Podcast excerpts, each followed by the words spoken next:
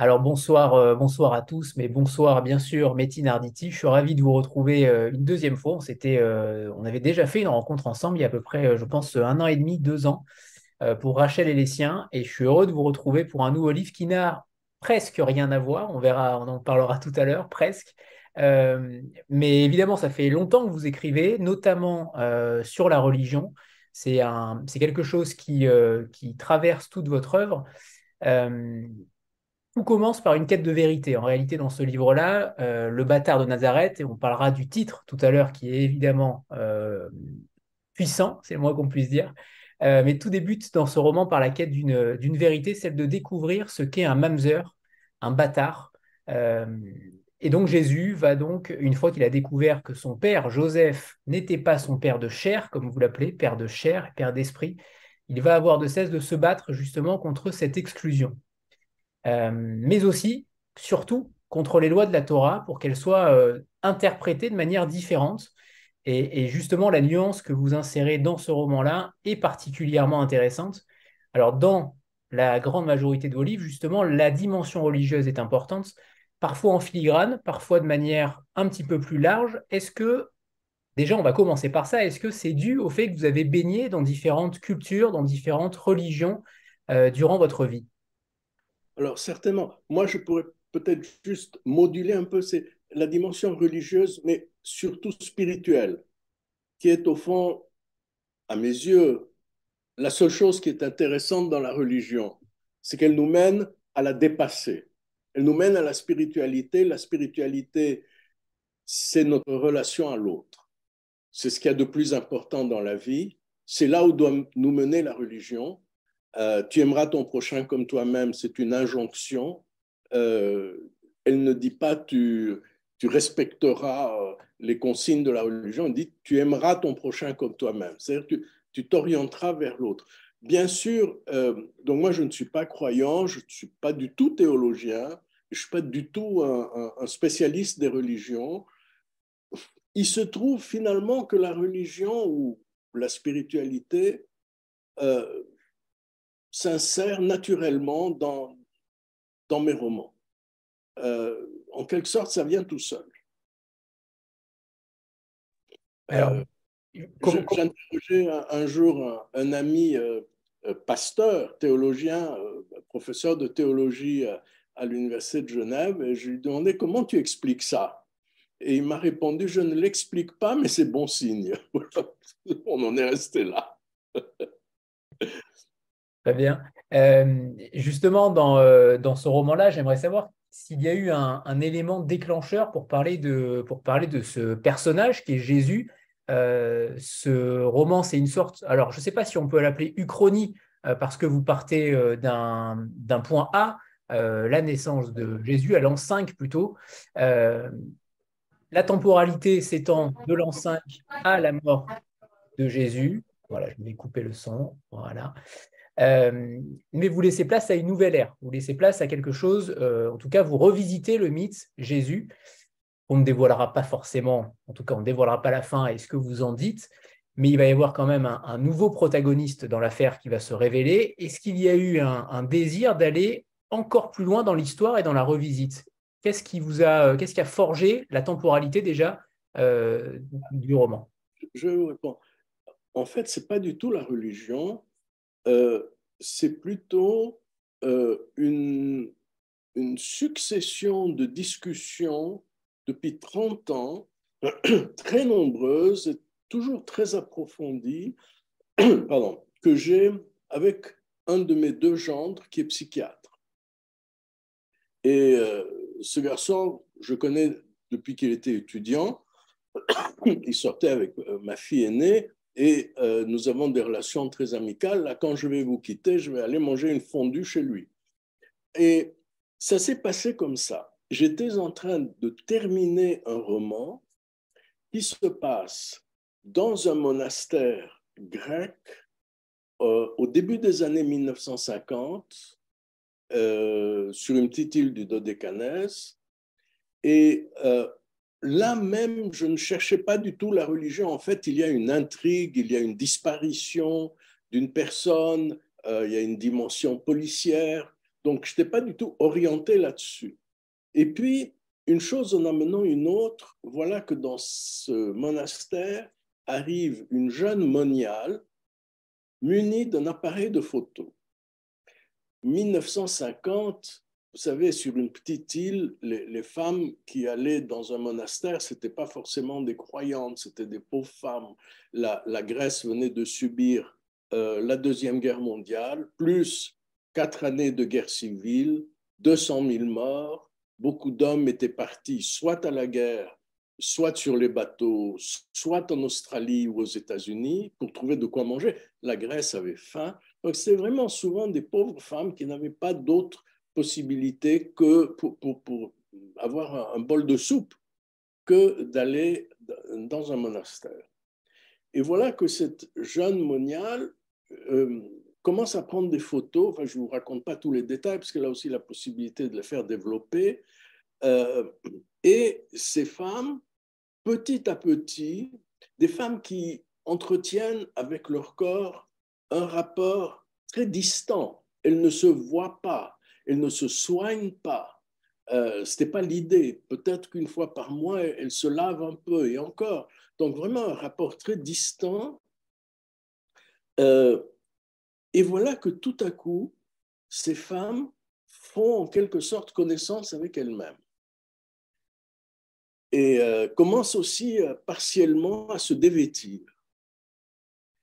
Et là, j'ai été obligé quand même de creuser sur le plan euh, théologique ce que dans le christianisme sont les rapports entre le corps et la foi. Et une chose en amenant une autre, évidemment, dans ces circonstances, on, ne va jamais pile poil sur la question que l'on que l'on veut éclaircir, n'est-ce pas? On, nage un peu. Et là, je tombe sur un article écrit en 2018 par un, théologien genevois, vaudois, euh, Daniel Marguerat, qui parle, euh, un article dans la grande presse, hein, qui parle de Jésus comme étant un mamzer, c'est-à-dire un bâtard. Alors là, j'ai fait vraiment une, succession de, Je me suis fait une succession de réflexions, mais ça n'a pas pris 30 secondes. Je me suis dit, bon, il est bâtard. Au moment où il naît, euh, le christianisme n'existe pas, le concept d'immaculée conception encore moins, donc impossible de faire croire à ces deux ou trois cents habitants de Nazareth que le Christ est né par le Saint-Esprit. C'est impossible. Eux, ils ont vu euh, Marie euh, grossir, et pour eux, c'est un bâtard. Il a été conçu hors mariage. Ça, c'est la première des choses. Quelle que soit du reste la, réalité, je, moi, je respecte complètement quelqu'un qui est croyant et qui pense qu'il a été conçu par le Saint-Esprit. La seule chose, c'est qu'à l'époque, euh, c'était impossible à, faire croire cela à qui que ce soit. La deuxième chose, c'est que la, la religion juive est très excluante à l'égard des mamzers, comme elle est du reste à l'égard de tout ce qui pourrait, selon elle, affaiblir le peuple. Euh, les bâtards, les fimères, les prostituées, euh, euh, les estropiés, les lépreux, etc. Un mamzer ne peut épouser qu'une mamzerote et leurs enfants seront mamzer sur dix générations. Waouh ça fait beaucoup. Donc, je me place dans, ce petit village de Nazareth et je me dis, mais c'est impossible, impensable qu'à l'époque, euh, les femmes euh, du village euh, n'aient pas dit à leurs gamins, attention, hein, va pas jouer avec le petit Jésus, c'est un impur. C'est évident que ça s'est passé comme ça et c'est évident aussi que la mère de Jésus a subi l'ostracisme. Donc voilà un enfant qui subit l'ostracisme, dont la mère subit l'ostracisme. Comment imaginer que cela ne lui cause pas une blessure d'enfance euh, inaliénable, inoubliable? Et je suis parti de, de cette idée purement psychologique. Je me suis dit, ça, sur le plan psychologique, c'est intéressant. voilà un enfant, il a une blessure d'enfance. Est-ce qu'on peut expliquer sa vie, sa trajectoire de vie à la lumière de cette blessure Et donc là, je me suis mis à lire des livres sur la vie de Jésus. J'en ai lu un certain nombre. Et chaque fois, je les lisais comme un lit un policier, non pas pour trouver le coupable, mais en me posant la question, est-ce que tel acte de Jésus, tel épisode de sa vie peut s'expliquer par le fait qu'il a reçu cette blessure et, euh, qu'il était euh, un enfant ostracisé? Et la réponse est oui. Sans, l'ombre euh, d'un doute, la réponse est oui. Parce qu'en fait, on peut regrouper tous les actes de Jésus, toutes ces exigences, à une idée centrale. Il a voulu exclure l'exclusion de la religion juive, en tout cas de la manière dont cette religion était interprétée. Exclure l'exclusion, c'était le propos de sa. Comme il était lui-même un exclu, les deux choses ne font qu'une en fait. Voilà. Donc c'est venu comme ça. sur l'enfance, c'est pour ça qu'en épigraphe, vous citez Bernanos, euh, j'imagine, car la suave enfance monte, la première des profondeurs de toute agonie. Oui, magnifique phrase de Bernanos. Et la suave enfance monte, la première des profondeurs de toute agonie.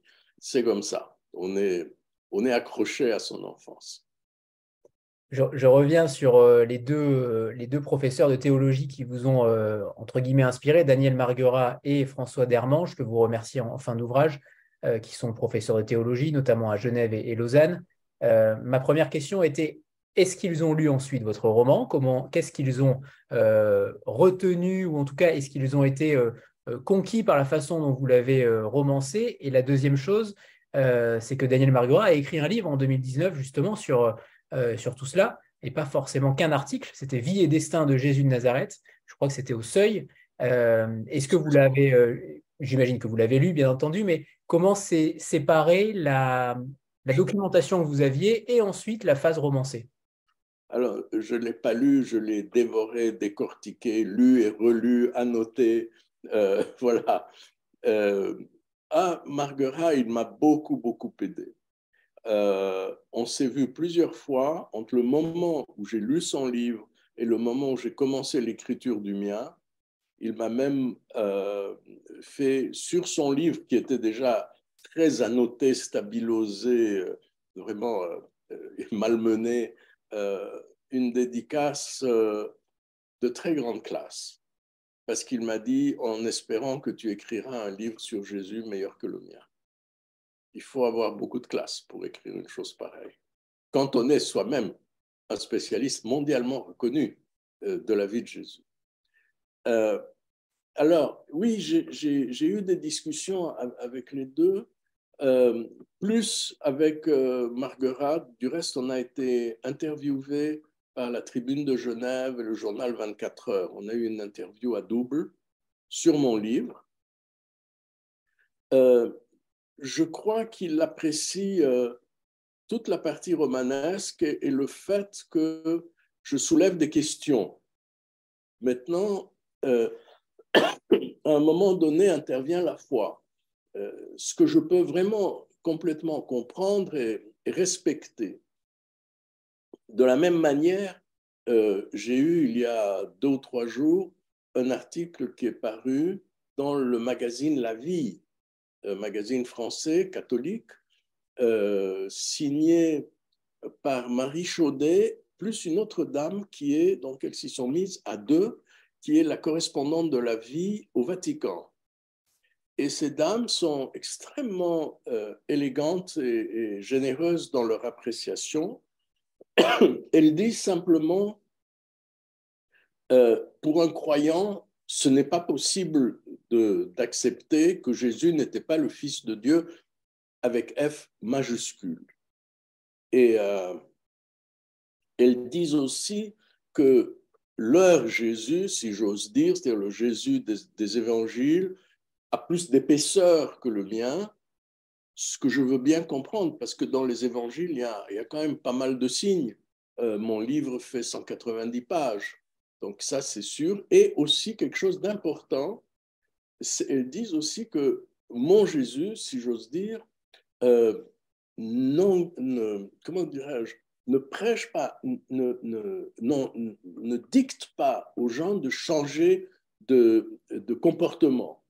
Et c'est vrai, euh, le mien se cantonne à lutter contre cette interprétation de la loi juive, dont il dit bien que ce n'est qu'une mauvaise interprétation. Il dit bien à Caïphe, euh, retourne au Lévitique qui dit tu aimeras, tu aimeras ton prochain comme toi-même.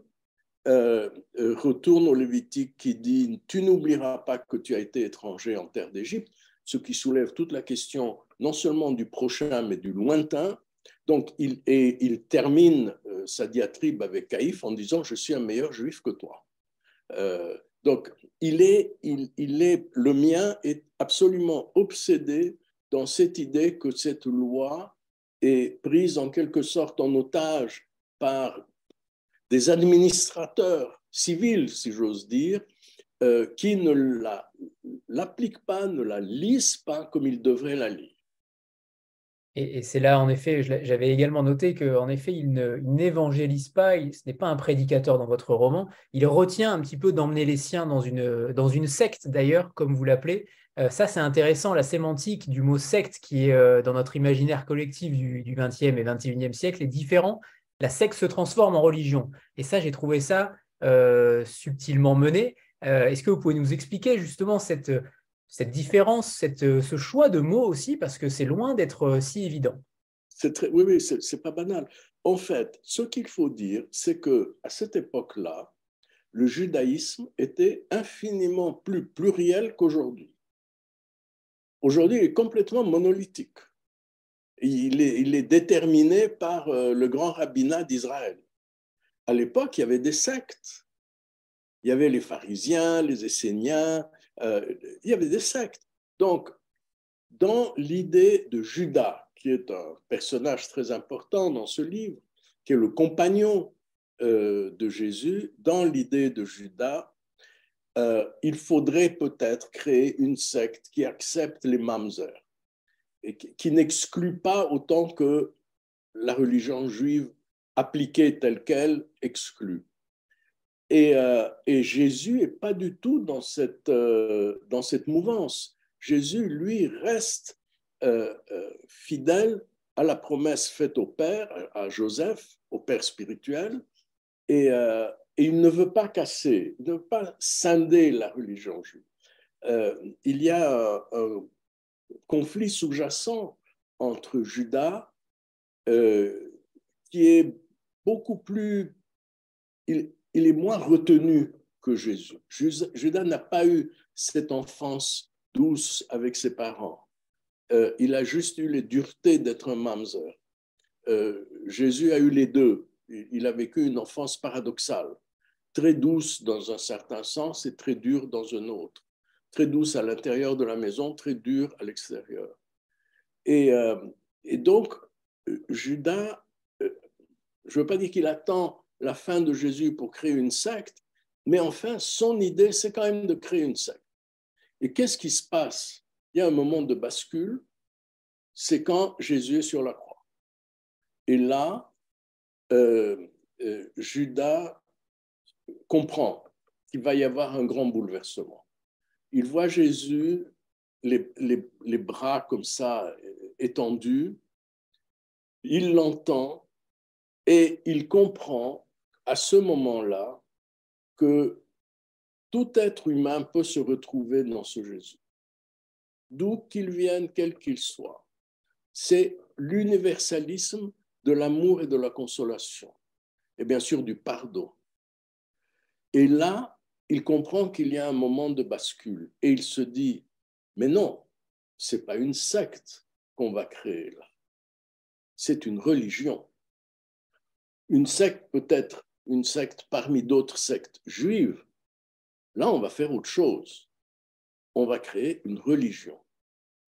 Et ça, c'est quelque chose qui, à mes yeux, est absolument essentiel euh, qui rejoint un point que vous avez soulevé tout à l'heure, peut-être que je peux l'aborder déjà, c'est la question du titre.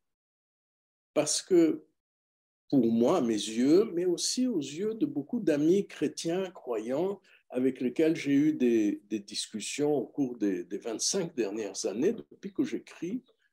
Euh, si vous ôtez le Christ sur la croix, il n'y a pas de christianisme. Le christianisme, c'est le fondement du christianisme, c'est le Christ sur la croix. Ce ne sont pas les miracles, c'est la passion. C'est cette image qui, qui, accueille quiconque recherche de la consolation et de l'amour. Et le Christ sur la croix, c'est le bâtard de Nazareth. C'est pas le fils avec F majuscule. D'ailleurs, il dit Eli, Eli, leba sabachthani. Seigneur, Seigneur, pourquoi m'as-tu abandonné? J'ai changé un petit peu cette euh, dernière, euh, vous, l'avez lu. Euh, bon, mais, mais le fond, c'est ça, c'est que là, il est vraiment un homme comme tout le monde, dans une souffrance extrême, dans une solitude extrême, et, et tout un chacun peut aller vers lui. Ça, c'est, je crois, la force du christianisme, c'est le Christ sur la croix, et pas les miracles. Et, euh, et le Christ sur la croix, c'est le bâtard de Nazareth. D'ailleurs, en parlant des miracles, euh, Judas annihile totalement euh, la, le mysticisme autour de Jésus par rapport à ces miracles. Il le, comment dire, il le, ah, il, le matérialise de manière très, très simple. Et il, s'est réincarné en Jacques Seguela. ça, c'est le, le, spin doctor de, de Jésus, c'est celui qui, qui balise, euh, enfin c'est une forme de, publicité euh, avant la mise sur le marché d'un produit. C'est ça Judas, c'est d'une, il est d'une lucidité, d'un cynisme absolu, jusqu'au moment où il voit Jésus sur la croix. Et là, il comprend qu'il y a quelque chose qui se passe qui va le dépasser. Et ce qui est très intéressant, c'est que euh, en lisant votre roman, on voit tout ce qui se passe aujourd'hui. Il est extrêmement contemporain parce que on y voit beaucoup de politique, on y voit, on parlera tout à l'heure de l'exclusion évidemment euh, de différents peuples et de différentes strates, mais il est extrêmement contemporain parce qu'on voit, alors s'il avait été écrit à, l'an 5, il aurait peut-être été différent, c'est sûr, mais en tout cas aujourd'hui, avec le regard qu'on a sur le passé et sur notre histoire, je trouve qu'il est très éclairant sur, en effet, le spin doctor notamment, euh, mais on voit les, les spectres humains, les défauts humains de manière beaucoup plus euh, évidente vis-à-vis de la religion.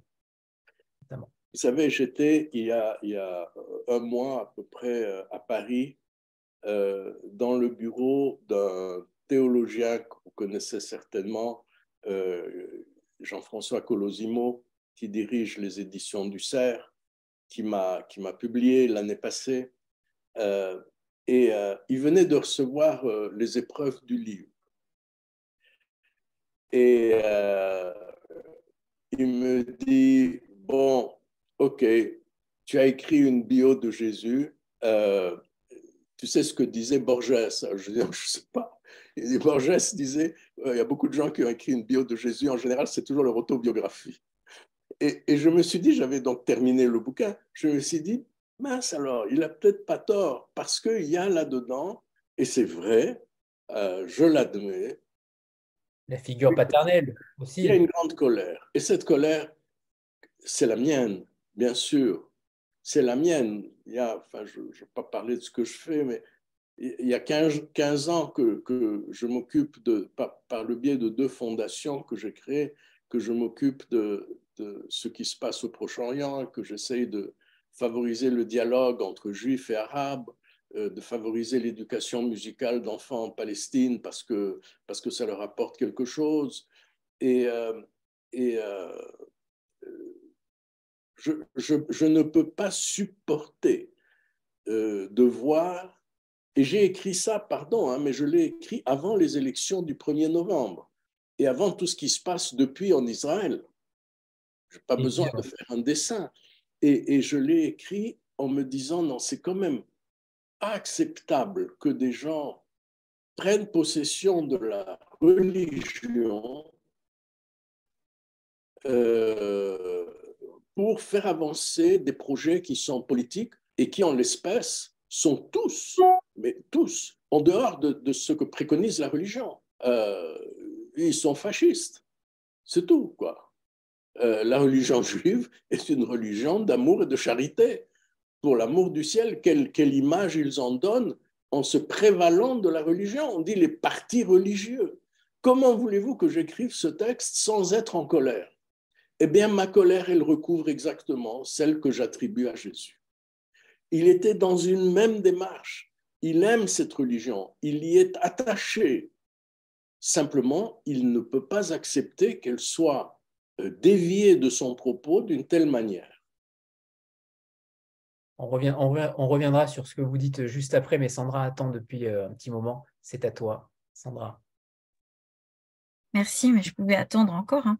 il n'y a pas de problème. Bonsoir tout le monde, bonsoir euh, à tous. Et euh, donc j'avais une, question, oui, sur, enfin par rapport à une, expression que vous avez utilisée tout à l'heure à propos de Jésus. Vous disiez, c'est une, formule que je me suis dite finalement en lisant votre livre. Euh, que Jésus est un homme comme tout le monde. C'est tellement flagrant quand vous l'écrivez, vous. Euh, euh, est-ce que le fait qu'il soit comme tout le monde, finalement, vous l'avez découvert en écrivant sur lui et sur cette histoire depuis sa naissance Ou est-ce que finalement vous êtes parti de ce postulat de départ qu'il était un homme comme tout le monde? Alors, non, non, je suis parti sur aucun postulat. Vous savez, en général, on apprend en écrivant. On apprend en écrivant. Euh, quand vous dites un homme comme tout le monde, moi je voudrais juste préciser un tout petit peu, peut-être que je l'ai pas bien exprimé tout à l'heure. Il est fils avec F minuscule. Et, et, nous, nous sommes fils ou filles avec F minuscule, pas avec F majuscule. Ce que je veux dire, c'est que Jésus avec F majuscule m'inspirerait infiniment moins que Jésus avec F minuscule. Qu'est-ce que je me dis en pensant à Jésus avec F minuscule? Je me dis, non d'une pipe, regarde ce qu'il a fait. Et toi, bouge-toi un petit peu pour faire quelque chose. Il, n'avait pas de pouvoir surnaturel et pourtant, regarde ce qu'il a fait. Il s'est battu jusqu'au bout, jusqu'à la mort. S'il était F majuscule, qu'est-ce que je pourrais penser? Ben, Il a des pouvoirs surnaturels, donc euh, on n'est pas dans la même catégorie, on ne navigue pas sur les mêmes eaux. Et du coup, euh, ben, je pense que je m'en éloignerai euh, complètement. Euh, ce n'est pas parce que je n'ai pas de foi, c'est pas pour ça. C'est tout simplement parce que, pour faire une comparaison un peu, un peu vulgaire, dont vous, vous me pardonnerez le choix, je veux dire, je, je n'admire pas Obélix pour sa force parce qu'il est tombé dans la marmite. Euh, c'est tout. Et alors, si on me dit euh, Jésus est fils avec F majuscule, je dis bon, ok. Euh, vous voyez, c'est un, un, raisonnement cyclique. À deux reprises, sous la plume de gens tout à fait croyants et tout à fait compétents et croyants, j'ai lu que comment expliquer tout ce qu'a fait Jésus si euh, on ne le considère pas comme fils avec F majuscule de Dieu. Mais ça, c'est un raisonnement qui est, à mon avis, insidieux, parce que euh, pourquoi, à, ce moment-là, ben, on, on, lui, on lui reconnaît aucun mérite? Ou alors, il faut, euh, je ne sais pas comment, comment expliquer que quand, quand, quand on, on écoute euh, le quartet pour euh, clarinette de Mozart, et en particulier le deuxième mouvement, on se dit Dieu existe. Mais on ne dit pas euh, Mozart était, alors que c'est tout à fait miraculeux cette musique. On ne dit pas Mozart était fils avec F majuscule. Et Einstein, qui a 26 ans, habitant dans un petit appartement à Berne et travaillant au bureau des brevets, ce qui ne doit pas être très excitant, pond en six mois deux papiers qui révolutionnent la physique ben voilà, il était, il était comme tout le monde, mais en particulièrement doué. Eh bien, Jésus, pour moi, était un personnage qui était comme tout le monde dans le sens de fils avec F minuscule, mais extraordinairement fort et, brillant et intelligent et, charismatique et qui a secoué le cocotier comme personne, au point que, eh ben voilà, ce n'était pas son idée, mais il y a eu quand même la création d'une religion chrétienne qui aujourd'hui fédère quelques milliards de, de personnes vivantes. Et entre-temps, on a fédéré des dizaines. Donc, voilà, pour moi, Jésus, c'est ça. C'est un, être exceptionnel, mais qui n'est pas dans une relation particulière avec Dieu. Il est dans la nôtre. Et je trouve aussi, si j'ose ajouter cela, et c'est un thème que j'avais déjà pris dans euh, L'homme qui peignait les âmes. Je trouve aussi que en, le décrétant fils de Dieu avec F minuscule, tout ce qu'il fait ne peut qu'honorer son, son Père. Je veux dire, ce qu'il fait honore Dieu. C'est le Fils avec F minuscule. Si, si l'un de nous fait dans sa vie des choses qui sont, euh, comment dirais-je, honorantes, eh bien, les, parents en retirent quelque chose. Ils, ils en méritent un retour. Voilà, donc on ne prive rien, on ne prive pas Dieu de la gloire qui lui revient. Au contraire. Alors, j'ai deux questions suivantes qui se rejoignent un petit peu, mais notamment par rapport à vous, Métine, parce que euh, il y a deux choses qui m'ont frappé. La première, c'est la figure paternelle. Je pense que c'est évident. Vous avez beaucoup écrit euh, sur cette figure paternelle aussi. Elle revient clairement ici. Euh, et la deuxième chose, c'est tout simplement, j'ai perdu mon fil. On va déjà commencer par la figure paternelle, ça va me revenir. La deuxième question va me revenir sur vous-même. Alors, bah, la figure paternelle, elle, s'impose chaque fois que je commence un truc. je peux parler de la fabrication de croissants dans la boulangerie voisine. il va y avoir un père qui va surgir et qui va s'imposer. Oui, oui, j'ai eu avec euh, mon père euh, des, relations qui étaient euh, de toutes sortes et de son vivant et après aussi. c'est la, personne qui me posait, la dame qui me posait une question tout à l'heure. je ne suis pas rentré dans trop de détails, mais c'est vrai que on ne comprend quelque chose qu'en écrivant à propos de ce quelque chose.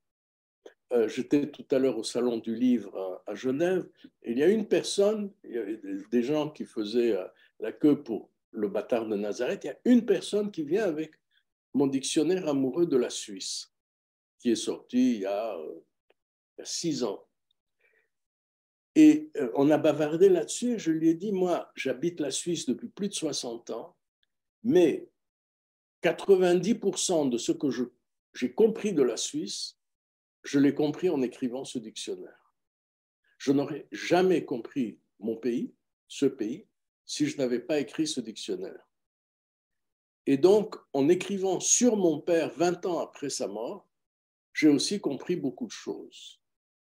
Euh, donc, c'est évidemment, euh, bah, la, et la suave enfance remonte la première des profondeurs de toute agonie. Ça s'applique à Jésus, ça s'applique aussi à votre serviteur. Alors, ma deuxième euh, remarque sur vous, je l'ai retrouvée, ça y est, c'est la notion de bâtard. Parce que je suis persuadé que ceux qui vont vous lire vont penser, comme moi dès le début, vont penser que euh, j'ai pensé au début que vous alliez transposer ce qui s'était passé pour vous potentiellement par rapport à cette histoire de, de, comment dire, de fils illégitime. Euh, c'est tellement incarné, c'est tellement euh, puissant dans la manière que vous évoquez l'exclusion à travers cette notion-là qu'on pense euh, qu'il y a aussi des relents dans votre enfance. Alors, je ne connais pas votre histoire familiale, mais dans tous les cas, je trouve ça très intéressant d'arriver à faire vivre un tel sujet qui est aujourd'hui un petit peu oublié, je pense, mais il y a peut-être 20-30 ans, le terme de bâtard était véritablement dans les cours d'école, notamment, était terrible. Terrible, terrible. Alors écoutez, à ma connaissance, je suis né euh, légitimement, conçu légitimement à ma connaissance, euh, mais peut-être que c'est un tout petit peu à côté qu'il faut chercher un lien, c'est-à-dire que euh, pour toutes sortes de motifs, lorsque j'ai eu sept ans, euh, mes parents qui habitaient à Istanbul m'ont mis dans un internat suisse. Ils sont restés à Istanbul. Et moi, j'ai passé 11 années dans cet internat, en y passant les vacances de Noël, de Pâques et un des deux mois d'été. Donc euh, là, le concept d'exclusion euh, n'est pas tellement étranger à ce qu'on peut en ressentir. J'ajoute que ce qu'on peut en ressortir, c'est pas nécessairement ce qu'on vit à cet instant-là. C'est quelque chose qui peut venir bien plus tard, par des comparaisons, par exemple. Moi, je sais que le premier choc que j'ai eu euh, à cet égard, c'était à Noël. Donc, je passais tous les Noëls avec l'école. On recevait une orange. On était quelques-uns de l'internat qui n'allaient pas qui au Venezuela, qui à Téhéran, qui en Afrique, ont été une dizaine, douzaine. Euh, et euh, le premier choc, c'était quand ma fille aînée a eu, avait à l'âge de 7 ans, et on a fait Noël à ce moment-là. Donc j'ai vu ma, ma, fille à, l'âge de 7 ans, euh, ce qu'elle vivait pour la fête de Noël. Et là, je me suis quand même, j'étais choqué, je dois dire. Là, j'étais choqué. Je me suis dit, merde, alors moi, des trucs pareils, je ne les ai pas connus. J'étais content pour elle. Je crois que j'ai toujours été. C'est donc la, mon aînée, c'est la, fille du psychiatre dont je parlais tout à l'heure.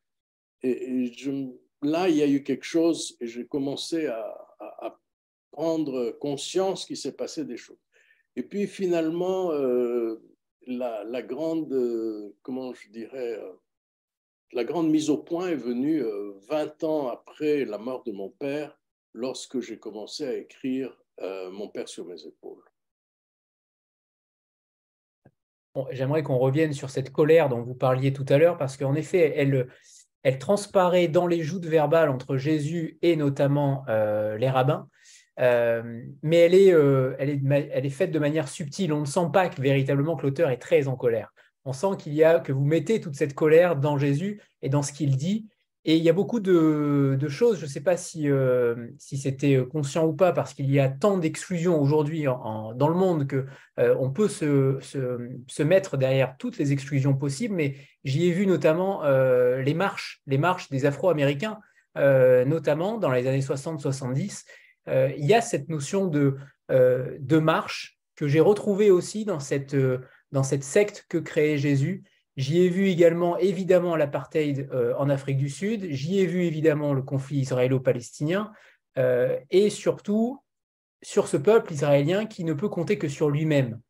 ça aussi, j'ai trouvé ça extrêmement juste et c'était déjà prégnant dans ces années-là. Mais justement, c'est toutes ces exclusions que vous mettez en avant. Alors, de manière, euh, je ne sais pas si je suis à côté ou si je suis dans le vrai, en tout cas, j'y ai vu ça. Euh, comment, vous les, euh, comment vous les avez matérialisés? Est-ce que cette colère-là n'était faite que sur le conflit israélo-palestinien, ou il y avait aussi derrière des exclusions beaucoup plus fortes, beaucoup plus grandes encore que ce conflit-là?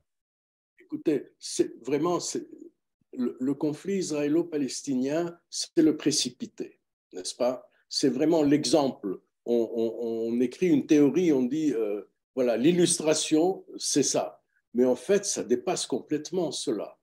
Du reste, euh, vous savez, j'ai des, programmes d'écriture en Israël euh, entre toutes les grandes universités, plus les deux grandes écoles qui sont le Technion et l'Institut Weizmann, où il y a des concours d'écriture, où il y a des, des Israéliens juifs et des Israéliens arabes qui participent et les Juifs doivent écrire une fiction sur la situation, que cette fiction se passe hier, aujourd'hui ou demain, en se mettant dans la peau d'un Israélien arabe, d'un Israélien palestinien, et vice-versa.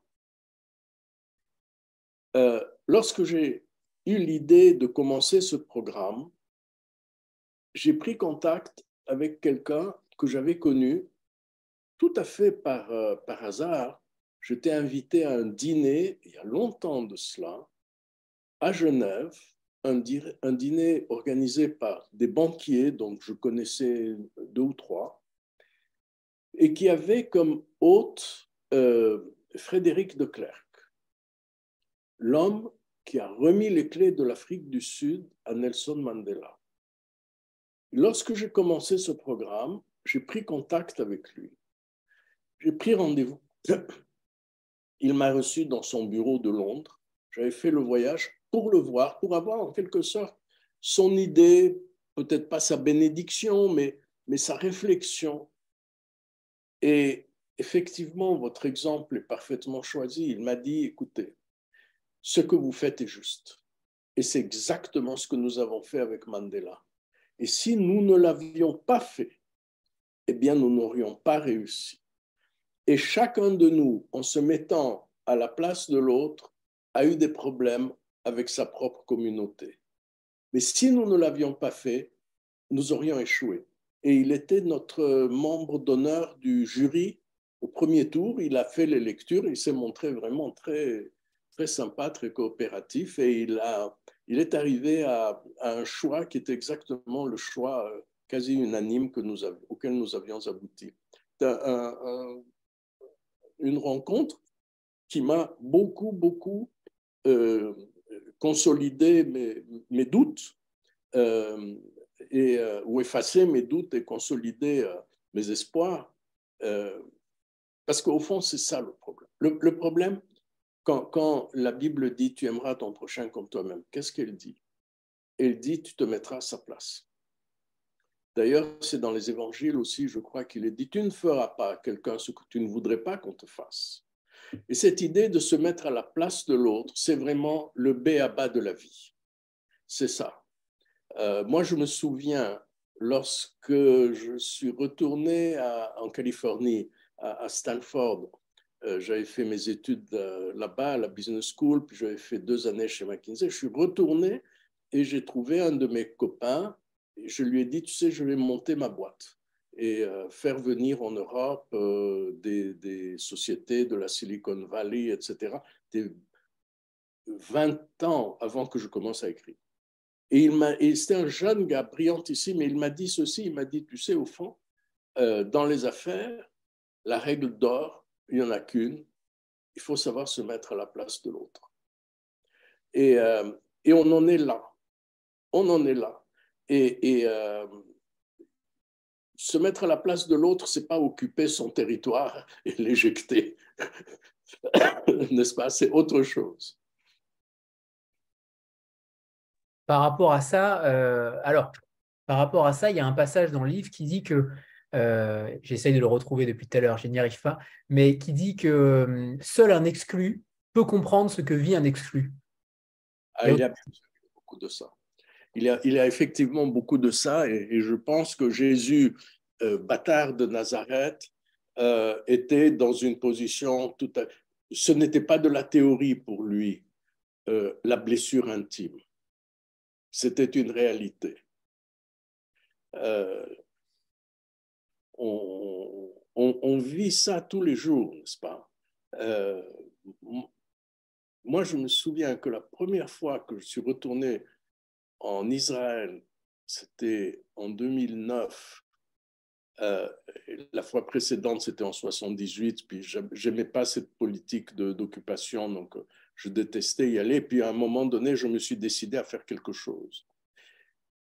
Mais j'avais suivi ce qui se passait et, euh, j'étais au courant du, des checkpoints, du mur, de tout ça.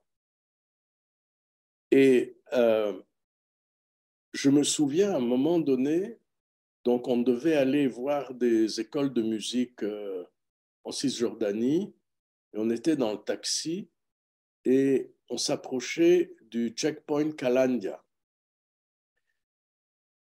Et je vois sur ma droite quelque chose que je ne comprends pas bien ce que c'est.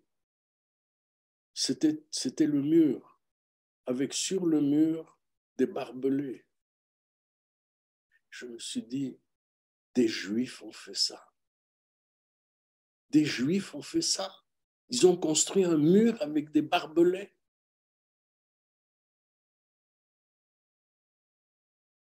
difficile de ne pas être en colère. Voilà. voilà.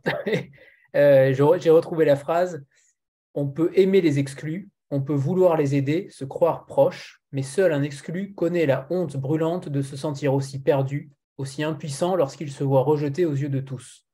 Exactement, c'est ça. C'est Marie qui dit ça? C'est. Tu es sûr de ce que tu dis? C'est Marie qui dit ça. Oui, c'est Marie. C'est Marie qui dit ça. Non, non, non, non, c'est Jésus. Ah bon, anyway. Ton père m'a épargné. Non, pardon, c'est Marie, c'est Marie, c'est bon, c'est au féminin, c'est Marie. C'est Marie. Euh, j'aimerais qu'on parle des personnages et notamment, alors on va rebondir sur Marie parce que vous la faites, vous la créez, euh, comment dire? Pauvre en esprit. Comment? Pauvre en esprit. Pauvre en esprit, voilà, c'est ça, pauvre en esprit. Euh, mais il y aura ensuite un élément qui déclenchera quelque chose. Je ne sais pas si on peut en parler.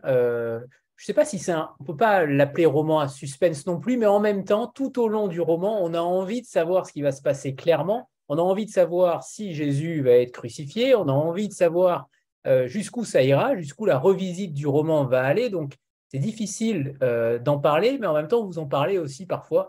Donc, on, pourrait euh, s'accorder le droit de, se le dire. Mais cette Marie-là, elle est quand même très particulière, puisque vous choisissez également le même prénom pour celle, que, celle que Jésus va aimer.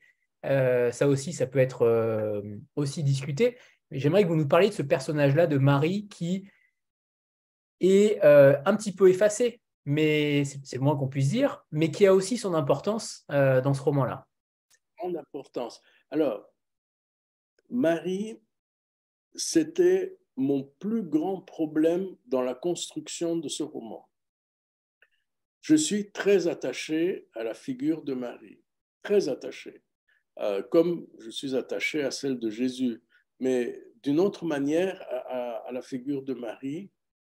La gouvernante qui m'a amené à, l'église pendant des années, qui me faisait réciter le Notre Père, s'appelait Marie. Euh, et puis la figure de Marie est tout simplement irrésistible d'amour, de tendresse, de beauté, de sagesse et tout ça. Comment faire pour que ma entre guillemets, Marie soit aussi pure que la Marie des évangiles? Je tenais beaucoup à cette pureté. Alors je me suis dit, bon, euh, il y a Pantera, le légionnaire romain, qui va la saouler et il va, elle va s'endormir, il va abuser d'elle. Mais pour qu'elle boive ce vin doux qu'il lui présente comme étant euh, une façon de devenir riche en esprit, il fallait qu'elle soit pauvre en esprit. Mais avec le temps, et puis par la suite, donc, elle aura à l'égard de Joseph une telle euh, reconnaissance et un tel respect qu'elle se refusera à lui toute sa vie. Du reste, quand ils partent pour Bethléem, le lendemain, dès qu'ils se marient, euh, elle tient à coucher dans la tente à ses pieds, pas à son côté. C'est lui qui l'oblige à se coucher à son côté. Et durant toute sa vie, elle, toute sa vie conjugale avec Joseph, elle restera en retrait, par pudeur et par respect. Mais au fil des ans, avec cet homme merveilleux, ce garçon merveilleux, euh, elle s'enrichira euh, et combien? Et lorsque Joseph meurt, alors que le, cadavre de Joseph est encore là, elle dira à son fils, tu sais, ton père t'a fait le reproche de t'être fâché avec les docteurs de la loi quand tu avais 12 ans. Eh bien, sache qu'à mes yeux, tu as bien fait et tu t'es montré un fils aimant et courageux. Donc, Marie, tout à coup, apparaît du reste à ce moment-là. Jésus est très impressionné par la manière dont elle lui parle, parce que sinon elle parlait très peu, elle restait en retrait. Et, euh, et Marie apparaît vraiment ensuite comme un personnage d'une très grande force, silencieuse. Comme dans la société orientale, souvent, Alors exactement, comme dans la société orientale où des femmes particulièrement intelligentes, je pense à ma mère qui était d'une grande intelligence, étaient systématiquement du côté de leur mari. Systématiquement. Euh, si je disais à mon père que 2 et 2 font 4 et qu'il me disait 2 et 2 font 3, ma mère aurait dit 2 et 2 font 3. Voilà. Peut-être 3 et demi, allez, bon. Par rapport aux femmes, parce que là aussi, il y a, un vrai combat. Le roman, c'est quasiment un roman euh, féministe. Jésus, premier grand féministe. C'est le moins qu'on puisse dire. que vous le disiez, parce que c'est vrai, à mes yeux, Jésus est le premier grand féministe de l'histoire des hommes. En tout cas, de l'histoire écrite des hommes. Maintenant, il y a eu d'autres civilisations que nous ne connaissons pas, en tout cas que je ne connais pas du tout, et où les femmes avaient probablement des rôles euh, plus importants que ceux qu'elles ont même aujourd'hui, euh, euh, je dirais, en Israël. C'est. Et dans la religion juive généralement d'ailleurs. Absolument, absolument et notamment le regard que vous mettez sur le, sur le renversement de l'adultère, ça aussi, c'était très intéressant. Euh, c'est un bon coup, hein, j'en suis bien content. Pourquoi lapider la femme et pas l'homme dans une pipe? Il n'y a, pas de raison. C'est lui qui vient, qui vient la séduire et c'est lui qui, lâche son, euh, son ménage. Pourquoi lapider elle et pas lui? Et finalement, Jésus dit euh, ni l'un ni l'autre, il faut lapider la loi. très belle formule et, très, belle, euh, très belle analogie aussi. C'est en effet finement joué sur ce coup-là. Ça, c'est le moins qu'on puisse dire. Sandra? Ou ça a déjà été posé Si? Sandra? Oui, oui, bah, enfin, vous venez de poser la question. Enfin, je peux peut-être juste compléter. Euh, euh, le, le, les propos de, Jésus par rapport à la femme, enfin, sont très forts effectivement. Enfin, comme l'a dit Anthony, c'est un vrai féministe. Et euh, je me demandais aussi si c'était pas pour vous aussi je, vous entends manière un petit peu de, dire que les religions ont un petit peu échoué sur le sujet de la place de la femme dans la religion aussi, et pas toujours euh, une place de choix. On a été coupé, vous avez été coupé. Est-ce que vous pouvez reprendre votre question? Oui, j'ai des petits soucis de, de connexion. Euh, oui, pour compléter la question, vous m'entendez bien là, ça va? Oui, euh, je, me demandais par rapport aux propos tenus par Jésus euh, à, l'égard des femmes et notamment euh, leur place dans la religion. Je m'interrogeais sur votre volonté peut-être de d'interroger aussi sur la place des femmes dans les dans les religions et le fait que les religions aient échoué à cet égard parfois sur la place de la femme qui a peu qui a pas une place de choix véritablement. elle n'est pas toujours très à l'honneur. Donc, est-ce que ça faisait partie des, des, euh, voilà des enjeux aussi de votre texte? Et notamment dans les religions monothéistes. Notamment les religions monothéistes. Je ne sais pas s'il faut dire elles ont échoué ou si elles ont réussi à réduire le rôle de la femme à ce qu'il est. Je veux dire, de leur point de vue, c'est une réussite. De notre point de vue, de mon point de vue, c'est évidemment scandaleux et, d'une bêtise effarante. Mais, mais voilà, la, la réalité aujourd'hui, euh, regardez ce qui se passe euh, lorsqu'il s'agit de divorcer en Israël. Pour une femme, c'est la croix et la bannière. Il faut voir ce film Get, euh, où jouait Ronit, oh, comment elle s'appelait? Elle est décédée, une extraordinaire actrice. ah, j'ai le, nom de son, de son frère, je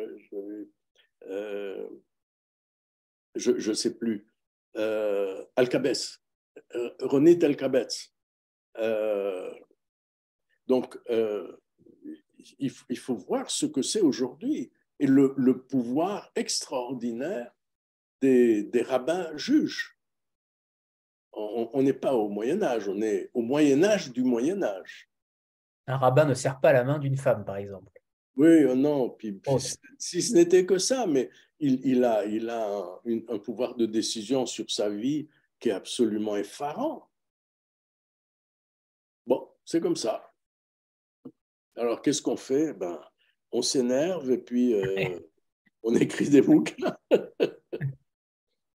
et ça peut marcher. Euh, j'aimerais qu'on fasse une petite photo de groupe avant que vous nous lisiez un, premier extrait, Métine. Voilà, préparez-vous pour la photo de groupe. Alors attendez, je vais la faire moi aussi. je vous le reverrai bien sûr après, Métine.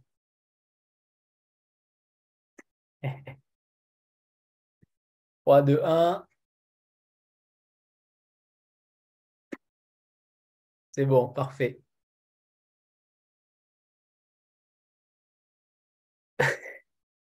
C'est bon, Métine Ah non.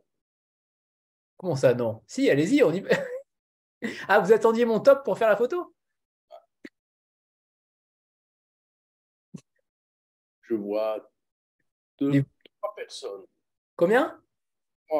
Ah non, on est, on est plus nombreux là. Il faut aller dans, en haut à droite, vous avez dans afficher, euh, afficher galerie. Ah, ben voilà, il faut, il faut m'éduquer. Pardon, pardon. Alors, galerie, c'est ça? Ouais, c'est ça. C'est mieux? Ah, ben ah, voilà. Alors, alors, on la refait.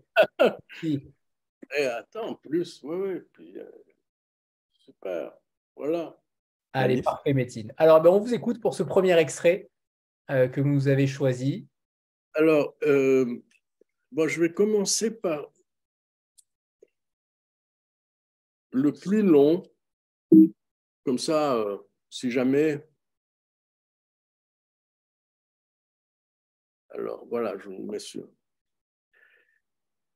Ça se passe donc devant Caïphe, au, tribunal, hein, l'avant-dernier jour de la vie de Jésus. Et euh, c'est Caïphe interpelle Jésus. Donc il est entouré des 70 autres grands prêtres et, euh, et lévites. Est-ce que est-ce sur tes miséreux que je dois compter pour faire fuir les légions romaines? Ne vois-tu pas qu'ils sont la lèpre de notre peuple? Crois-tu que c'est avec eux que nous pourrons remplir notre mission? Jésus secoua lentement la tête. De quelle mission parles-tu, Caïphe? Être l'exemple aux nations du monde, comme le rappelle notre prophète Isaïe. À nous la charge de sanctifier le nom de Dieu, à nous d'être lumière des nations nous seuls que Dieu a distingués entre toutes les nations de la terre, comme l'a écrit notre prophète Amos. N'as-tu pas lu leur texte? Jésus réprima un sourire. Comment veux-tu être la lumière du monde en excluant les tiens? Et que penseront les nations en nous voyant agir de la sorte. Es-tu à ce point sourd et aveugle pour ne pas t'attendre à ce qu'elles nous méprisent de tant d'orgueil? Tu n'es qu'un impudent Jésus de Nazareth.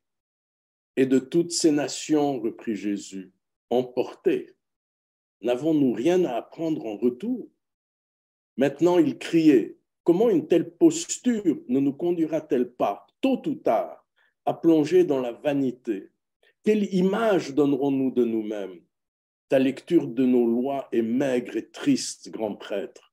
Toi et les tiens devrez quitter vos livres de prière, aller dans les villes et les campagnes, voir qui sont nos miséreux qui peuplent la Palestine, dont ils sont le sel, eux que tu accuses de souiller le parvis, quand les marchands que tu invites aux portes du temple en sont la honte. Crois-moi, je ne regrette pas de les avoir chassés. Tu es décidément trop impudent, dit Caïphe. Il est temps de conclure. Attends, s'écria Jésus. Réponds à cette question avant de me condamner. La cigogne porte un nom qui ne prête pas à confusion. Et pourtant, j'ai à l'égard de cet oiseau des sentiments mélangés, tout élégant qu'il soit. En hébreu, la cigogne se dit hasida, qui veut dire la pieuse. La grande affection qu'il démontre, cet oiseau, à l'égard de ses petits, me touche infiniment. Et pourtant, je n'arrive pas à l'aimer. Devines-tu pourquoi? Le grand prêtre le regarda sans répondre, troublé par l'incongruité de la question. Je te vois bien emprunté. Eh bien, je vais te le dire. Écoute bien ceci, Caïphe. La cigogne ne réserve son amour qu'aux siens. Je la trouve blessante avec cette façon qu'elle a de nous dire J'ai de l'affection en abondance pour les miens ne m'en demandez pas plus. Merci Métine. Et alors justement, juste un petit, juste après, il y a un passage qui m'a qui m'a frappé. Euh, où, qui parle du peuple, du peuple, du peuple juif, qui rejette les, les, comment dire, les faibles. Et donc, vous, Jésus parcourt l'assemblée du regard. Notre peuple, notre peuple, qui sommes-nous? Un peuple sans malade, sans estropiés, sans enfants illégitimes, sans prostituées, sans sotas. C'est intéressant ce passage-là aussi, puisque ça, ça fait parler le, côté euh, euh, perfectionniste. Euh, on ne veut que des gens forts. Que il, s'adresse à Caïphe, il dit dis-le, enfin, il lui dit assume. Assume. Dis-le, dehors les sourds, dehors les malades, dehors ceux qui parlent aux païens. Nous vous chassons pour sanctifier le nom de Dieu, comme nous enjoint de le faire Isaïe, pour être la lumière des nations car il nous faut être un peuple pur, puisque c'est nous seuls que l'Éternel a distingué entre toutes les familles de la terre, comme le prétend Amos le prophète. Ose le dire. Sais-tu où cela risque de nous mener un jour, reprit, Jésus, à réussir, à être ce peuple parfait, sans sourd, ni estropié, sans sota, ni mamzer. Et sais-tu ce qu'il se passera alors Nous serons jalousés pourquoi nous et pas les autres nations rétorqua Caïphe. L'histoire dit que l'Éternel a proposé la Torah à toutes les nations et que nous sommes les seuls à avoir accepté la charge. Qui te dit que nous serons à la hauteur de notre mission? Grand, Très, très grand passage. Très, très grand passage et très juste euh, sur euh, la façon de, voir cette religion-là aussi. Euh, il y a un personnage qui, qui est très intéressant aussi, c'est Samuel. Samuel, tout au long du livre, on commence par, par le découvrir. C'est lui qui, qui va donc traiter la première fois Jésus de, de Mamzer. Tout simplement parce que c'est lui qui est au courant, en tout cas il est au courant, et on va le suivre, pas forcément par, par petites pointes, tout au long du récit, avec un rôle différent à chaque fois, on va pas non plus tout en dévoiler, mais ce personnage-là, il est, je ne sais pas s'il est capital, mais en tout cas, il, il permet aussi de voir euh, une notion de résilience, euh, une notion d'apprentissage aussi tout au long d'une vie. Je l'ai trouvé extrêmement... Euh, il apparaît pas souvent, mais il est assez impressionnant de, justesse aussi dans ce qu'il fait et dans ce qu'il dit. C'est l'ami, c'est le bon ami qui commence à dire à Jésus, tu es un mamzer, et il se fâche. Et puis il le retrouve au moment où Jésus creuse la tombe pour Joseph et la tombe est creusée en général par le proche, le plus proche, et il aide à creuser la tombe. Et puis il le retrouve aussi au Jardin des Oliviers à la fin. Il est devenu lui-même grand prêtre. Et euh, il est là avec Nicodème, Nicodème, comme on dit en français, euh, pour le supplier euh, lorsqu'il sera devant le, le tribunal d'être respectueux. Mais ce sera trop demander à Jésus. Il ne sera pas, il sera en colère. Et, et ça, c'est quand même la, la, grande force de Jésus, c'est que il fait pas de calcul. Contrairement à Judas, qui fait ah beaucoup de calculs. Contrairement à Judas, il fait pas de calcul, il, il, va, il poursuit son chemin. Et l'autre personnage qui, dont vous avez déjà parlé tout à l'heure, euh, qui est peut-être la figure paternelle, c'est Joseph, euh, et derrière lequel vous avez apposé des mots extrêmement euh, tendres. Euh, tout à l'heure, sans le vouloir précisément, on ne parlait pas de lui, mais on a senti chez vous une tendresse particulière pour Joseph. Est-ce que ce n'est pas véritablement le, je ne vais pas dire le héros du livre, mais c'est le véritable saint, c'est le seul saint du livre? Absolument, vous avez parfaitement raison. Joseph, c'est le véritable saint. C'est le plus beau personnage. Bien sûr, Jésus est ce qu'il est, il est exceptionnel, mais Joseph, c'est un personnage qui est tout simplement, il, euh, incarne le merveilleux Père. Et, là, on peut lancer euh, ou se lancer dans toute une réflexion que je n'ai pas faite, hein, euh, qui consiste à, définir ce qui est important dans une paternité entre la biologie et la spiritualité. C'est le Père spirituel, il le dit, je suis ton Père de la pensée, pas de la chair. Euh, mais peut-on être plus Père que Joseph a été Père à Jésus C'est pas possible. Euh, je dirais presque c'est c'est parce qu'il n'était pas euh, Père biologique qu'il a il a parcouru ce chemin. C'est un chemin que le père biologique n'a tout simplement pas la possibilité de parcourir. Il lui est donné en quelque sorte. Et hum, par rapport à, par rapport à cela, euh, non, je vais changer de question.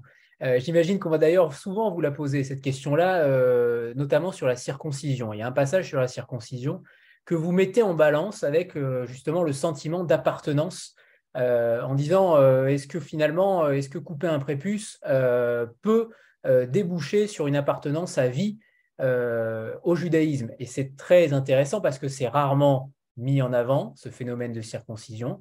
Euh, vous le mettez en avant également par rapport aux femmes, puisque les femmes ne sont pas, euh, non pas, euh, entre guillemets, l'honneur d'être circoncis, puisque ça permet d'appartenir à la religion juive. Et je trouve ça très intéressant. Je pense qu'on va vous poser souvent la question, mais, mais il ne faut pas le prendre comme une interdiction de circoncision non plus. C'est pas ce que vous dites. Vous mettez en exergue euh, aussi la chose de manière différente sur le côté appartenance religieuse à partir d'un acte violent. Il y a un peu les deux. Hein. Je, oui, bien sûr, bien sûr. Je ne suis pas totalement pur dans cette histoire. Parce que c'est un acte qui est, qui est marquant, si j'ose dire. Hein. Il est marquant par essence. Et c'est un acte qui est fort. Maintenant, euh, le problème principal, bien sûr, c'est pas tant cet acte-là, parce qu'on peut s'interroger aussi sur les motifs euh, sanitaires qui ont poussé à, la circoncision. Mais le, point principal, c'est qu'à partir de ce moment-là, eh bien, les hommes font partie, euh, ben oui, il y a, il et voilà, les, les hommes font partie de la communauté et les femmes sont là pour faire la cuisine et les enfants. Il faut dire les choses, hein, c'est comme ça. Minyan, c'est pour le Kaddish, hein, précise. Oui, pour, en général, pour le Kaddish, mais aussi pour, euh, disons, il faut un minimum de dix hommes qui ont fait leur bar mitzvah pour constituer une communauté et s'adresser au Seigneur. C'est ça, n'est-ce pas? Je crois. Euh, évidemment, les femmes comptent pour beurre dans cette histoire. Il y a la bar mitzvah qui a été conçue, créée bien après euh, l'époque de Jésus, mais il n'y a ensuite on a imaginé la bat mitzvah. Euh, moi, j'ai deux filles qui ont fait la bat mitzvah, dont on m'a bien dit que c'est une fête et pas un acte. Euh, voilà, donc là, alors on veut bien faire une fête pour les petites filles, mais c'est pas un acte. ça n'a rien à voir. Donc, effectivement, on peut s'interroger pourquoi euh, imaginer une, marque, pourquoi pas, voilà, sur le bras. Euh, bon, il y a d'autres marques sur les bras dont on ne veut pas parler, on ne veut même pas y penser. Mais enfin, pourquoi ne pas imaginer euh, voilà, une marque sur le bras pour que les femmes soient également reconnues comme étant membres de la communauté? On peut s'interroger. Oui. Euh, j'aimerais qu'on revienne sur le, fruit du, bâtard en réalité, puisque euh, Marie a été euh, violée, c'est la première chose, par un soldat romain. Ça fait quand même déjà deux actes qui sont particuliers et, c'est le moins qu'on puisse dire, et qui ont donc débouché sur, sur Jésus quand même. Donc vous partez d'un postulat qui est extrêmement puissant. pourquoi avoir justement voulu partir de ce postulat-là? Qu'est-ce qui a motivé ce, cette entrée en matière? C'était le fait que Jésus était un mamzer, n'est-ce pas? Je suis parti de cette idée. L'idée de avoir choisi justement un soldat romain et par un viol? Ah, parce que ça, alors, deux choses différentes. Le soldat romain, Pantera, c'est un, nom qui est repris dans plein de textes qui traitent de la, de la naissance de Jésus et y compris le texte euh, dans le livre, le grand livre de, Daniel Marguerat qui fait référence. Donc ça, c'est une chose, je n'ai pas inventé ça. Des fois, on écrit Pantera avec TH, des fois avec T seulement. Mais enfin, c'est partout. Ça, c'est une chose. Voilà, maintenant, euh, à partir de là, euh, bon, donc c'est un bâtard. Et si c'est un bâtard, il est exclu. S'il est exclu, il est ostracisé et puis ensuite le, le livre s'est écrit de lui-même en quelque sorte. Et c'était pas compliqué après. Juste une blessure d'enfance qui, qui, est révoltante, qui révolte ce garçon. Et, euh, c'est assez intéressant de remarquer du reste, et là je, je ne suis pas en opposition avec les évangiles, hein, que jusqu'à 30 ans, il fait rien. Il, guérit, il s'occupe de sa mère, il s'occupe de Marie de Magdala, s'occupe de son travail. Euh, il guérit, on ne sait pas quand, personne ne dit quand Joseph est mort. Moi, je fais cette hypothèse qu'il est mort quand Jésus avait 17 ans. C'est vraiment une hypothèse de romancier, il fallait mettre quelque chose au point. Mais sinon, jusqu'à 30 ans, il ne fait rien. Et c'est au moment, parce qu'il n'a il pas envie de, de, créer une scission, il a sa fidélité à la mémoire de son père. Et puis. il rencontre Jean le Baptiste. Et là, il rencontre Jean-Baptiste, effectivement, qui est une rencontre absolument essentielle euh, parce qu'elle lui montre non pas tant la voie à suivre, parce qu'il se différencie de Jean-Baptiste qui était un eschatologique, alors que Jésus est au contraire quelqu'un qui, qui, a qui croit en l'avenir, un avenir de lumière. Euh, et Jean-Baptiste utilise aussi euh, la menace qui est typique de la Torah, et Jésus s'en distancie complètement. Mais euh, Jean-Baptiste, euh, il a des foules qui le suivent. Donc c'est possible. Euh, c'est ça qui est, qui est, quand même formidable. Dit, mais ce, gars ne fait pas, ne, dit pas, ne tient pas le discours que je voudrais tenir, mais n'empêche, il y a quelque chose qui est possible à l'égard de la communauté juive et, donc il rentre en quelque sorte euh, à la suite de Jean-Baptiste. Jean-Baptiste l'identifie tout de suite, euh, rien que par le regard que Jésus lui porte au moment du baptême. Il dit, c'est toi qui vas, me, qui va me suivre et qui va me remplacer. Et, euh, et voilà, c'est ce qui se passe. Sandra Oui, J'espère que vous allez bien m'entendre cette fois, Métine. Euh, euh, au sujet de, des, femmes, du viol et puis un petit peu de la, un petit peu de la sexualité que vous approchez quand même de, Jésus avec euh, Marie de Magdalene. Enfin, est-ce qu'il y a des, des, des, croyants qui viennent vous voir et qui trouvent que vous allez un petit peu trop loin, que, que c'est euh, blasphème euh, Je sais pas. Euh, enfin, même si moi, j'ai pas du tout trouvé hein, que vous alliez trop loin et que c'était tout à fait respectueux. Mais malgré tout, ça donne quand même une, une image et ça le et ça, ça banalise aussi un petit peu l'image d'un Jésus homme, finalement. Est-ce que vous avez des retours comme ça, des réactions? Je vous réponds non. Pas du tout. Au contraire, je, crois que, si vous voulez, ça, c'est un, c'est un point annexe à l'humanité de Jésus. C'est un homme. C'est un homme. Il est, charpentier, il est costaud et il a besoin d'une femme. Et cette femme l'aide considérablement à se réaliser. Elle est très importante dans, l'équilibre de Jésus. Elle fait de lui un homme fort. Euh, et, euh, et puis, elle est importante aussi parce qu'elle est douce avec Marie, elle s'occupe de Marie. Euh, donc, non, on ne m'a pas... Bon, il faut dire quand même que je ne me lance pas dans des descriptions érotiques. Hein. Non, non, c'est très sobre. Bah oui, dire. Voilà.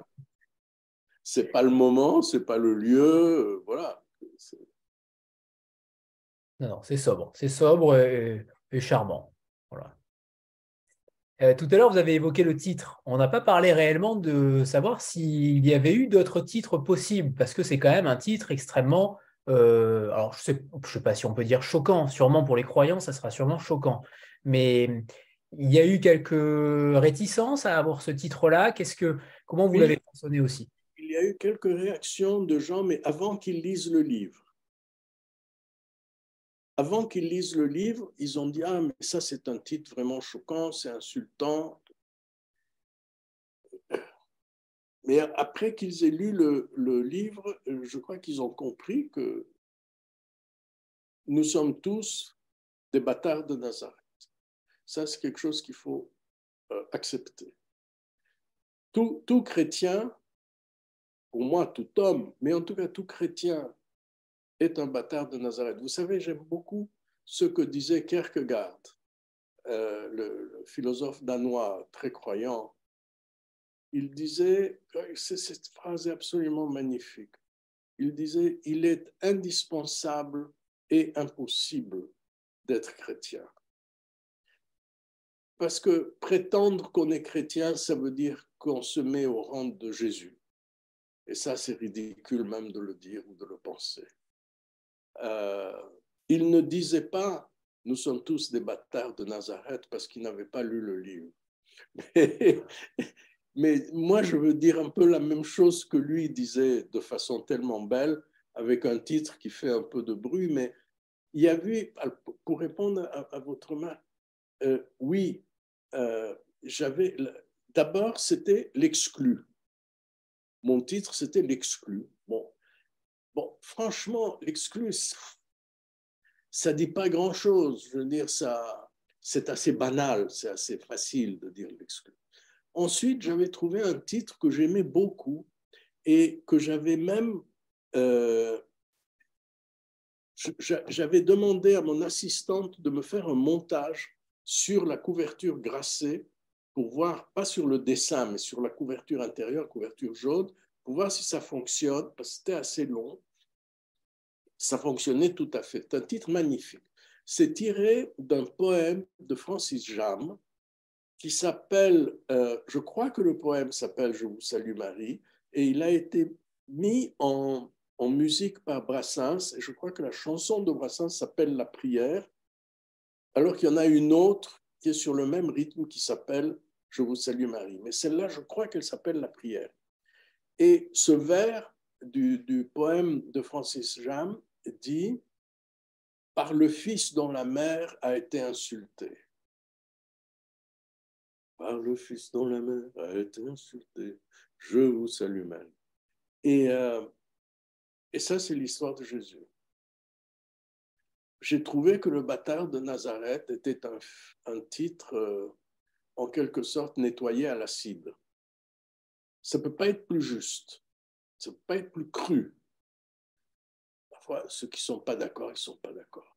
Ils ne vont pas acheter mon bouquin. Ou alors qu'ils l'achètent et qu'ils le brûlent. Alors là, vous avez dit quelque chose d'intéressant aussi, alors pas sur le fait de brûler les livres, mais, sur, euh, sur le combat de Jésus. On n'en a pas assez, on n'en a pas parlé, je crois, tout à l'heure, mais en fait, il ne se bat pas pour lui. Euh, il se bat véritablement pour sa mère en réalité. Il se bat uniquement que pour sa mère, pour qu'elle ait une réputation. Pour les, pour les estropiés, euh, pour, pour les, malades, pour les sourds, pour les filles-mères, pour les prostituées. Et il se bat et il, il provoque, il tense, n'est-ce pas? Il tense. Pourquoi? Parce que son obsession, c'est de retourner à l'esprit du judaïsme. Et s'il faut choquer pour ça, eh bien, il va choquer. Par exemple, euh, il, il, ne va pas se laver les mains avant un repas. Pourquoi? Pas parce qu'il est sale, mais pour montrer que l'important n'est pas ça. La pureté de quelqu'un, c'est la pureté de ses pensées, de ses mots qui sortent de sa bouche. L'impureté, c'est les mauvaises pensées, les mauvais mots qui sortent de sa bouche. C'est pas qu'il se lave les mains ou pas. Et là, euh, on ne peut que, suivre cette idée d'aller vraiment à la source, d'aller à, la, à la profondeur de la pensée juive et pas à ses interprétations. C'est ça, au fond, le combat de Jésus c'est de remonter aux racines du judaïsme. Euh, on n'a pas parlé de la couverture, la capture du Christ. C'est Gérard Segers, apparemment, attribué à Gérard Segers. Euh, est-ce que ce choix-là est euh, la capture du Christ C'est très frappant, c'est évident. Comment vous l'avez choisi? Est-ce qu'il y avait un... Je ne sais pas si vous l'avez choisi ou si c'est l'éditeur qui l'a choisi ou Charles Danzing, votre éditeur, mais je, ne sais pas, mais en tout cas, c'est un choix extrêmement puissant aussi. Alors, je vais vous dire, il y a chez Grasset un directeur artistique qui s'appelle Jean-François Paga, qui est responsable de ces choix. Et Jean-François, chaque fois, présente un certain nombre d'options euh, qui fait circuler entre Olivier Nora, le président, Charles Danzig, mon éditeur au sein de Grasset, moi-même, euh, Jean-Marc Levent également, euh, Christophe Bataille. Et, et, puis là, il y a eu une unanimité d'emblée sur ce choix, mais vraiment d'emblée. Parce qu'elle en dit long aussi sur ses messes basses. elle, elle dit tout en réalité du livre. Ça reprend un épisode assez, assez connu euh, et que je retourne dans le, dans le roman, puisque dans mon roman, ce n'est pas... Euh, ça aussi, c'est une, une, des scènes des évangiles que j'arrive pas à gober, franchement. Quand on dit qu'il faut, il faut que quelqu'un aille dénoncer Jésus.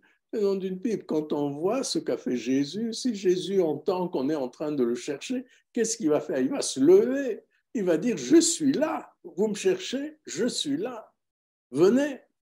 Il ne va pas se cacher derrière un mouton. Euh, et on n'a pas besoin de Judas pour, euh, pour le dénoncer. Et donc, c'est quand euh, il demande aux, sbires qu'il arrête, laissez-moi saluer mes amis, puisqu'il y a les, les apôtres devant lui. L'un des sbires dit non, l'autre dit bon, alors un seul. Et c'est Jésus qui va embrasser Judas. Alors moi, sur, euh, justement, sur l'histoire que vous racontez, que vous revisitez, j'y ai totalement cru. Mais ce que je voudrais savoir, c'est si vous êtes convaincu de cette version-là, ou est-ce que euh, vous vous êtes laissé aller à votre talent d'écrivain, romancier, et potentiellement il y a des choses auxquelles vous ne croyez pas euh, totalement, mais en tout cas, quel est votre sentiment là-dessus? Vous y croyez avec toutes les recherches que vous avez faites? Pour vous, c'est la bonne version, entre guillemets? Moi, ce que je constate, c'est que euh, autour de moi, des gens qui sont croyants euh, lisent ça et se disent, euh, au fond, why not? Pourquoi pas? Et moi, je pense qu'il y a, il y a beaucoup plus de...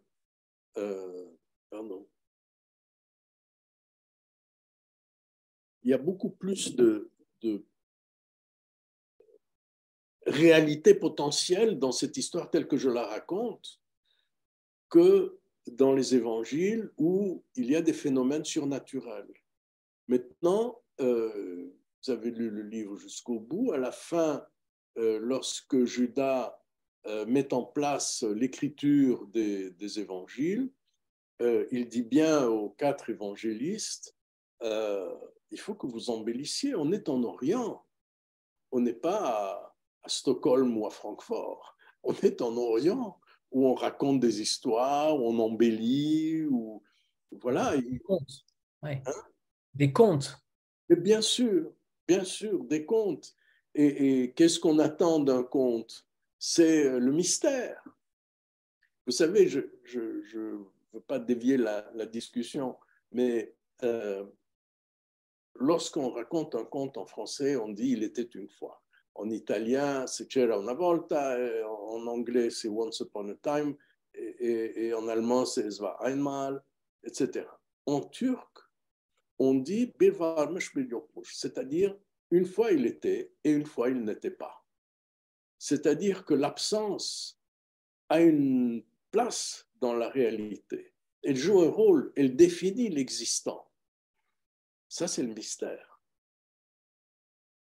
Quand vous dites il était une fois, c'est une certitude absolue. Euh, dans un conte d'Orient, il y a le mystère. Et c'est vrai qu'on n'a pas dit, mais votre roman, il ressemble clairement à un conte. Moi, ça m'a fait penser à Voltaire. Ça m'a fait penser à certains contes de Voltaire où il y a différentes scènes qui se passent avec des joutes verbales, souvent avec une rhétorique, avec quelque chose qui, euh, qui s'apparente au philosophique. il y a quand même beaucoup de choses qui font que ce livre-là, il est, euh, il est, très subtil aussi dans la manière d'aborder les choses. Euh, vous ne rentrez pas forcément totalement dans le sujet de manière euh, frontale.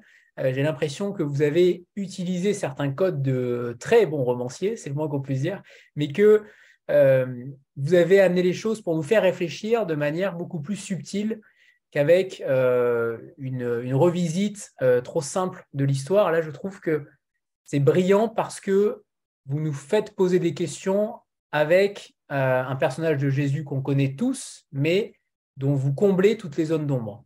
En tout cas, vous en comblez un certain nombre. Vous savez, moi, j'ai fait des études de physique, après d'économie, puis j'étais dans les affaires. Je me suis mis à écrire à 50 ans. J'ai pratiquement rien lu. Je l'avoue, je n'ai jamais lu un conte de Voltaire.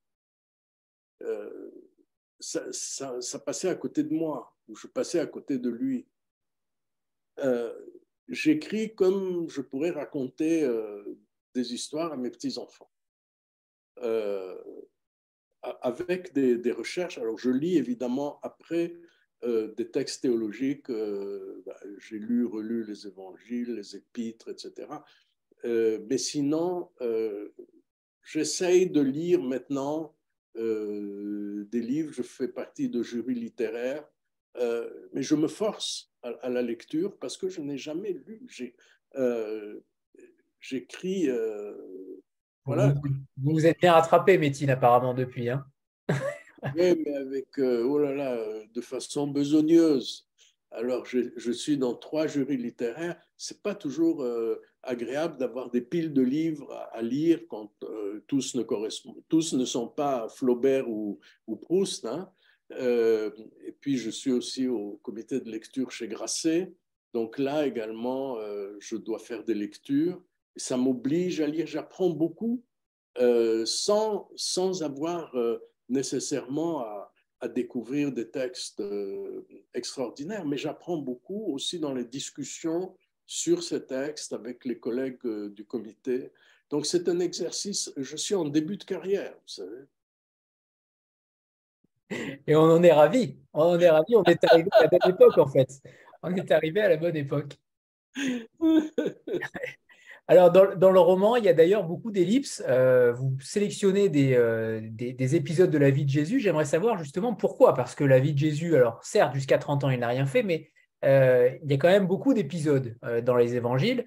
Vous vous êtes attaché à certains épisodes. J'aimerais savoir si pourquoi déjà, pourquoi ceux-là et pas d'autres? Qu'est-ce qui a forgé votre envie de vous attaquer à cela En général, c'est plutôt les épisodes pour lesquels j'imagine une autre version.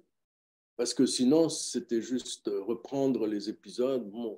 Donc, euh, effectivement, euh, à 12 ans, donc c'est il n'y a, que Luc hein, qui parle de la visite euh, à 12 ans de, Jésus et de ses parents au temple de Jérusalem.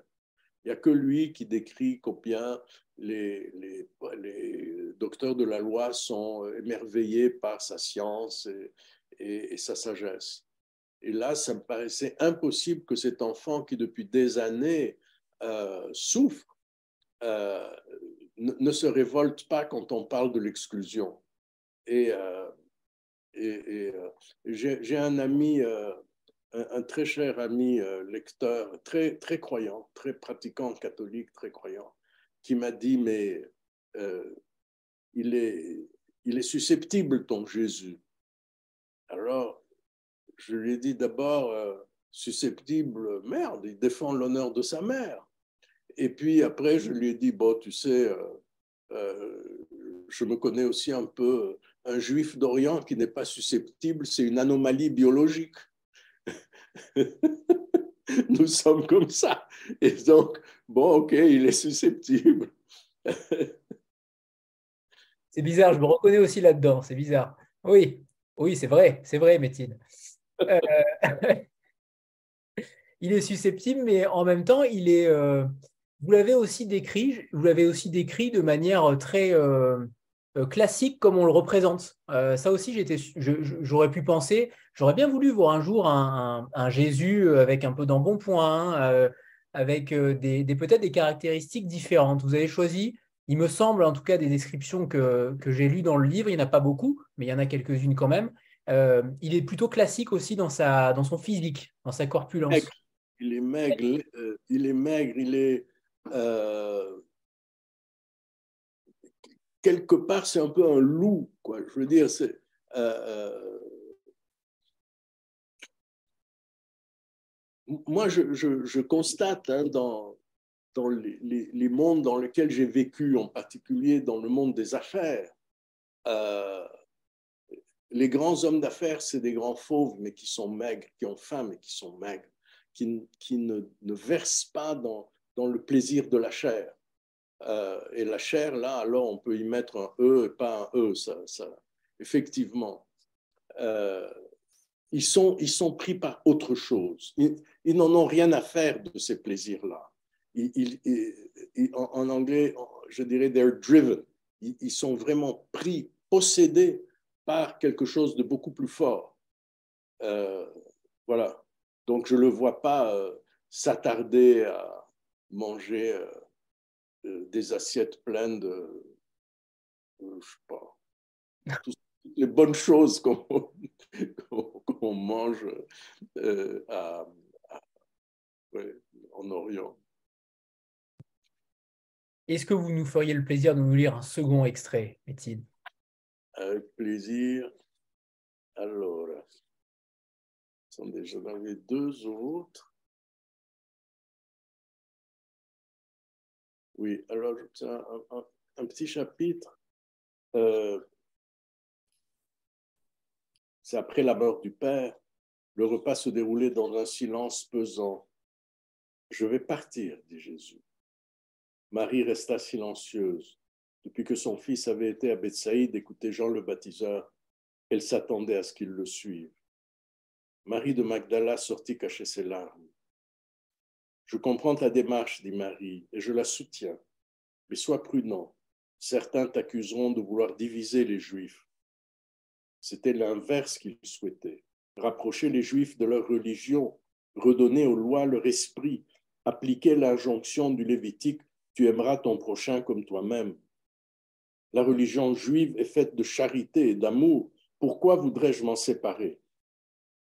Il quitta le cabanon et vit Marie de Magdala sous le caroubier, le corps secoué de sanglots. Dès qu'elle sentit sa présence, elle se tourna vers lui. Mais que cherches-tu? Il m'est insupportable de ne rien faire, répondit Jésus. merci. J'ai une question avant que vous nous lisiez un troisième passage. Apparemment, vous aviez un troisième, c'est ça? Oui, mais euh, je, crois que déjà, je l'ai déjà traité. C'est sur la circoncision. Donc, euh. J'avais une dernière question sur. Euh, ça m'a fait aussi beaucoup penser sur ce domaine de l'exclusion euh, aux sportifs ukrainiens, pardon, aux sportifs russes qui ont été exclus un petit peu partout là récemment, qui ne sont logiquement pas tenants et aboutissants de, la guerre en, en Ukraine. J'y ai pensé aussi à ça. En fait, on peut, on peut mettre beaucoup de choses derrière cette notion d'exclusion, mais je trouve que c'est frappant de d'actualité et, il faut vraiment, pour ceux qui euh, sont un peu euh, peut-être euh, réticents à lire un, ouvrage sur Jésus, c'est au-delà de ça. C'est au-delà de Jésus n'est pas le sujet principal. C'est l'exclusion qui l'est, même si évidemment ça reste un personnage principal, mais faut aussi comprendre que vous arrivez à mettre différentes choses derrière sans être moralisateur, jamais, mais en tout cas en, en faisant. C'est un livre d'amour en réalité. C'est un livre d'amour et, sur l'amour, absolument. Sur l'amour, sur l'amour du prochain. Maintenant, concernant l'exclusion, euh, moi j'ai vécu, euh, vous savez, longtemps je me suis occupé de musique. Hein. Pendant longtemps, j'étais président de l'Orchestre de la Suisse romande. Donc il y a toutes sortes de, d'acteurs euh, de la musique classique internationaux que je connais personnellement, avec lesquels euh, j'ai eu euh, euh, des occasions de travailler, etc. Je ferai quand même la distinction entre les artistes et les, et les sportifs. Pourquoi? Les sportifs n'y peuvent rien, comme les artistes du reste. Mais il y a une différence. C'est qu'un sportif qui gagne euh, on monte le drapeau et on joue l'hymne national. Et ça, c'est récupérable et récupéré. Tandis qu'un artiste, ce pauvre Tougan Sokev, qui euh, euh, dirige l'orchestre du Capitole de Toulouse et le Bolchoï, qui se retrouve tout à coup obligé de tout lâcher tout lâché. Pourquoi? Il n'a rien fait. Ça, je, à New York, le, le Metropolitan demandait à, à ce que Anna Netrebko prenne position sur un sujet politique. Elle n'a pas voulu. Je ne pense pas qu'elle soit contente de ce qui se passe. Mais enfin, elle est russe. Voilà. Et elle vit en Amérique pour la plupart du temps, je crois. Résultat des courses, on l'a viré. résultat des courses, le tribunal vient de condamner le Metropolitan à lui payer 200 000 dollars. Parce qu'il n'y pouvait rien. Donc, il y a quand même une différence euh, dans ce qui est récupérable politiquement euh, avec des, sportifs qui courent, euh, je veux dire, avec le drapeau russe dans le dos. Ce qui arrive rarement, Métine, puisque souvent ils sont sous bannière neutre. Maintenant, c'est terminé. Hein, absolument. absolument. mais il y a quand même cette distinction avec les artistes qui sont là euh, vraiment à titre personnel. Je suis tout à fait contre tout ce qui s'est passé pour euh, exclure les artistes russes. Alors, c'est une connerie monumentale et, scandaleux. C'est scandaleux. Très injuste. C'est éloigné du roman, mais ça m'a fait penser à ça. Euh, désolé, Métine, hein, mais, mais ça m'a fait penser à ça. Alors, s'il n'y a plus de questions, il est temps de vous remercier, Métine, infiniment. C'est toujours un plaisir d'être avec vous et de vous lire. Euh, mais vous êtes un orateur brillant à chaque fois et j'adore, j'adore être avec vous. Donc, je, suis, je serais ravi de vous recevoir à nouveau, euh, peut-être l'an prochain s'il y a un nouveau roman. Il, y a, celui des, des nonnes, avec la photo. Ah oui, voilà. Alors, racontez-nous justement le prochain. Non, non, non, non, non, je le raconte l'année prochaine. oh Dieu. On va essayer. Un peu de place au suspense. Donc celui-là sortira l'année prochaine. Ouais. Il est, il est, prêt, il est prêt à, partir en fabrication. Très bien, très bien. On attend ça alors. Merci beaucoup à vous. Merci à, aux personnes qui ont, qui ont assisté. J'en suis très touché, très honoré. Et puis, effectivement, cette conversation était euh, très stimulante, très agréable. Merci beaucoup. Merci à vous, Métine. J'espère vous rencontrer bientôt euh, physiquement. J'en serais ravi dans un festival ou autre. J'en serais ravi. Avec grand plaisir. À, bientôt. Au revoir. tout le monde. Au revoir, merci. Au revoir. Au revoir tout le monde. Au revoir, Métine. Au revoir. Au revoir. Au revoir.